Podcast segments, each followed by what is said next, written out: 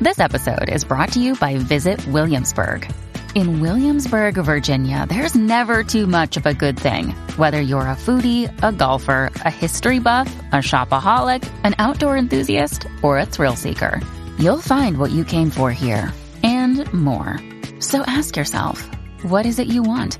Discover Williamsburg and plan your trip at visitwilliamsburg.com.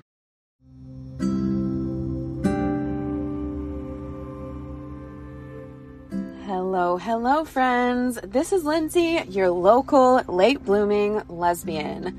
Today, I am going to talk to you about my experience going to therapy with an abusive partner, how that went for me, how long it went on, and what I know now that I'm out of the situation about attempting couples therapy with someone who really doesn't want to change. Okay, so first things first, I want to say that I am on day two of trying to decide whether or not I want to dabble in posting my podcast episodes on YouTube or if YouTube is just not for me. So uh, bear with me. Still, like I said, just testing the waters. I am in my car again. Um, I feel like this might actually be a thing um, if I decide to keep this up. My car is my office. Um, I'm a sign language interpreter, so I'm all over the place. And uh, this, you, you get what you get with me. I am just a messy, kind of all over the place human. So, yeah, bear with me. As usual, I have my ever important disclaimer to remind you all that I'm not an expert. I am coming at you with two and a half years of experience having been with an abusive partner.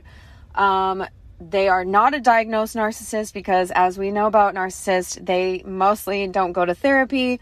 However, they fit every single little bo- they're very textbook. Um, so i feel comfortable sharing this with you but keep in mind that this is my experience. This is the way that i um, took things in interpreted things learned from things etc and I am not here to give you advice, fix your relationship, tell you how to get out, although I can tell you what I did and what works for me. So, um, thank you for listening and take everything with a grain of salt. So I just did um, I did a blog post on this the other day and I was like, well, that's probably a pretty good thing to talk about on the podcast. Um, yeah, I remember it was right around when COVID hit, COVID was hitting. Like we were just starting to learn about it. It was taking over in China, Italy, Spain. We were kind of watching them, but not doing anything about it. I'm sure you all remember this, right? Um, what February, March of 2020. And I remember they started talking about, you know, going into lockdown, staying home for an extended period of time, trying to get through this, and we didn't know how long it was going to be. At that time, I had been with my partner for about eight months. We had been living together for five months, but staying together for eight months, right? We just, I mean, narcissist, boom, I'm going to be with you all the time. I'm not letting you have your own space, etc.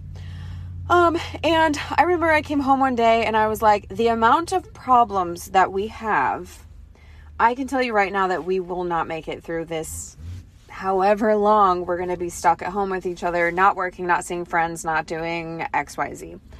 So we reached out and we got a couples therapist. And um, right off the bat, we started talking about how vastly different we were about how I am raising my son, what they wanted um, in terms of being a quote unquote parent. I'll say caregiver because I don't want to think of them as a parent. They did do a lot for my son, but as I know now, since I've been out, it was um, not necessarily for the intent that I thought it was while I was in it. That's another story.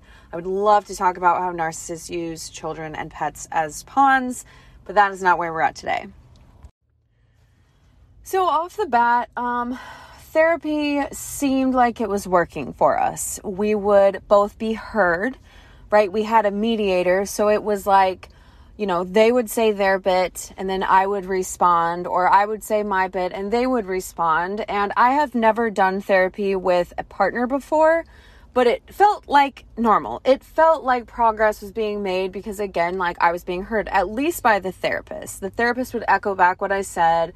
you know, we would go through the whole spiel for 60 minutes, blah, blah, blah. And um, sometimes we saw what I thought was progress, and sometimes immediately after the call, back to not good, right?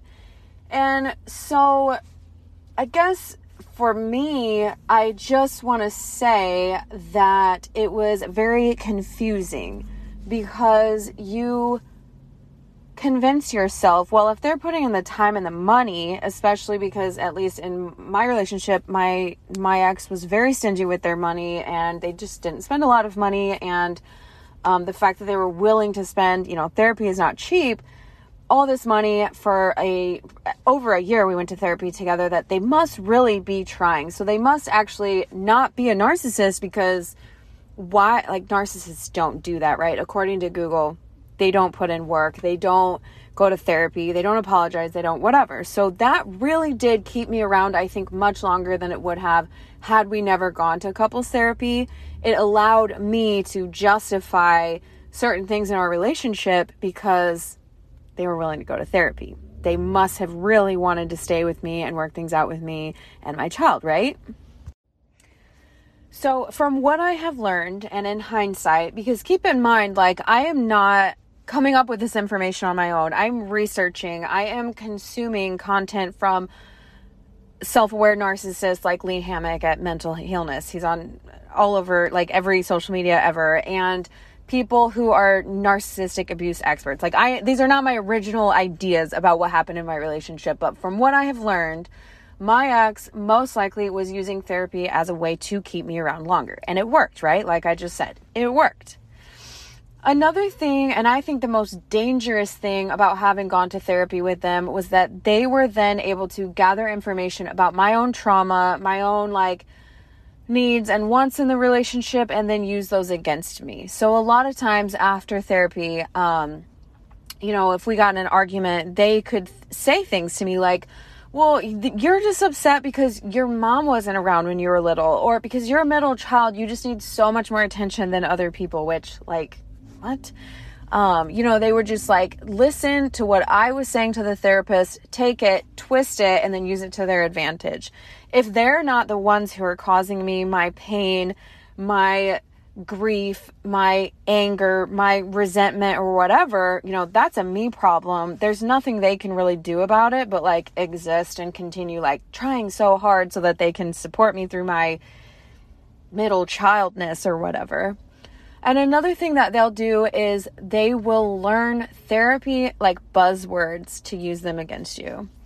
Um, or they could, right? Everyone's different. I don't want to, like, for example, if I'm telling a story of something that my ex did and yours doesn't, I really don't want you to use that to then say, well, mine doesn't do that, so they must not be a narcissist or they must not be abusive because that's not the point. Like, all of our relationships, all of our experiences are going to look different. Some of us are being abused by parents, siblings, um, bosses, whatever that might be. So I definitely, you know, again, take everything with a grain of salt. This is my experience. I don't want anyone to be like, oh, mine doesn't do that. So whatever.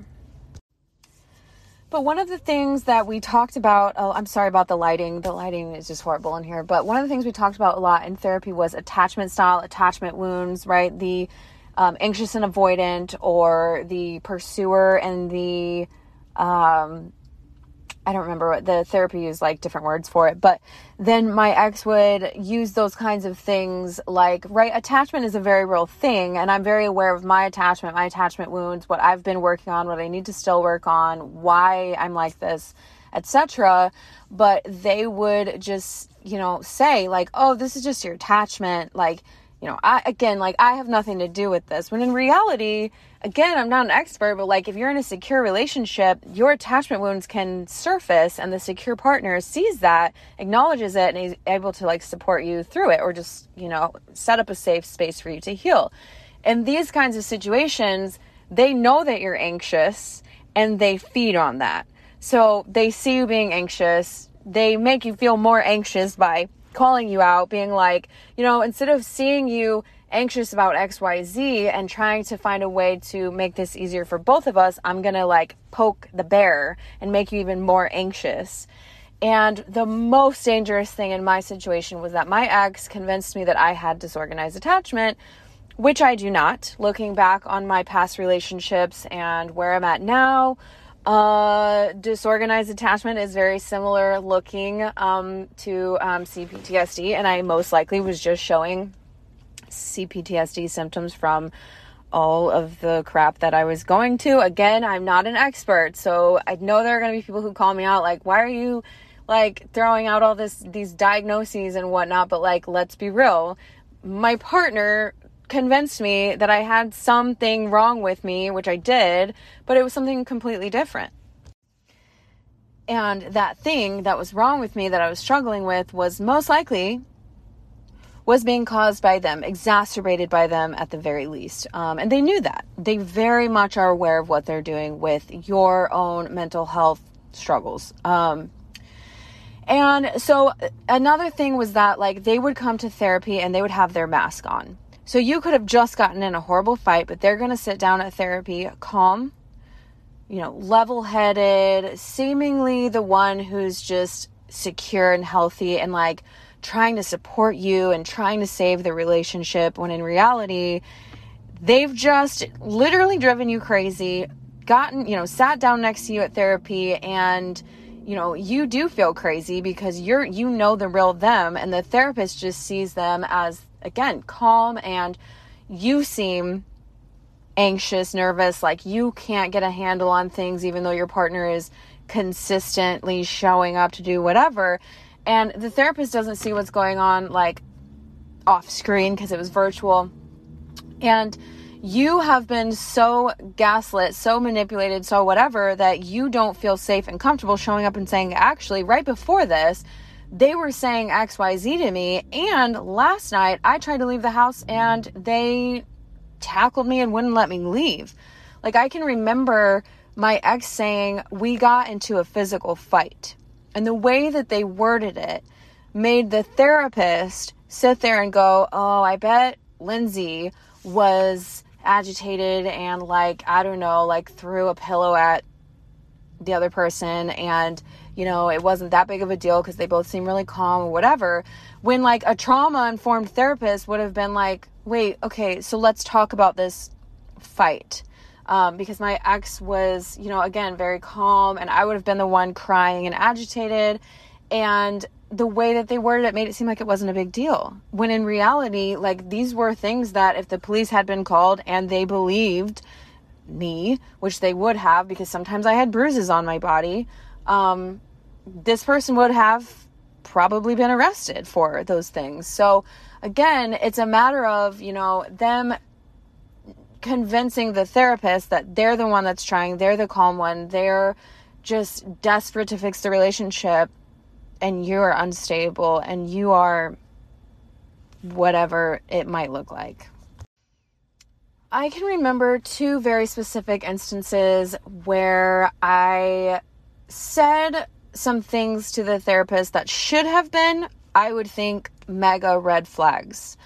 Um, and they were just kind of brushed over for whatever reason. I am sure that the therapist isn't like a trauma informed therapist, probably not an expert on this kind of emotional abuse. Um, but at one point, I remember uh, my ex put their arm around me to comfort me when I was crying, and the therapist kind of paused and said, Lindsay, what does it say to you when they do that? And I said, I know what it should say.